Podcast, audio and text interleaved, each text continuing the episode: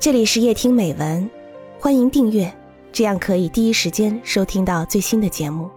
每晚九点，与你相伴。购买上帝的男孩，作者徐岩。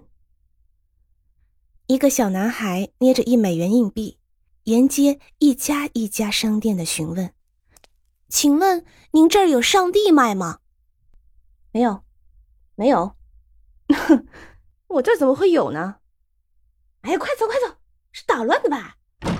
店主要么说没有，要么嫌他在捣乱，不由分说就把他撵出了店门。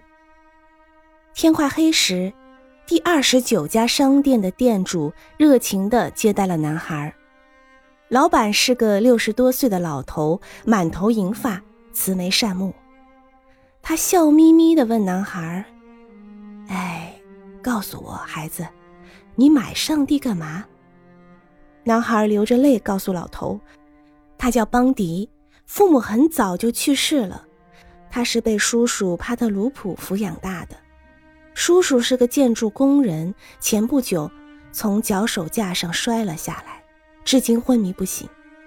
医生说，只有上帝才能救他。邦迪想，上帝一定是种非常奇妙的东西。我把上帝买回来，让叔叔吃了，伤就会好。老头眼圈也湿润了，问：“你有多少钱？”一美元。哎，孩子，眼下上帝的价格正好是一美元。老头接过硬币，从货架上拿了瓶上帝之吻牌的饮料，说：“拿去吧，孩子，你叔叔喝了这瓶上帝就没事儿啦。”邦迪喜出望外，将饮料抱在怀里，兴冲冲地回到了医院。一进病房，他就开心地叫嚷道：“叔叔！”我把上帝买回来了，你很快就会好起来。几天后，一个由世界上顶尖医学专家组成的医疗小组来到医院，对帕特鲁普进行会诊。他们采用世界上最先进的医疗技术，终于治好了帕特鲁普的伤。帕特鲁普出院时，看到医疗费账单上那个天文数字，差点晕过去。可院方告诉他，有个老头帮他把钱付清了。那老头是个亿万富翁，从一家跨国公司董事长的位置上退下来后，隐居在本市，开了家杂货店打发时光。那个医疗小组就是老头花重金聘来的。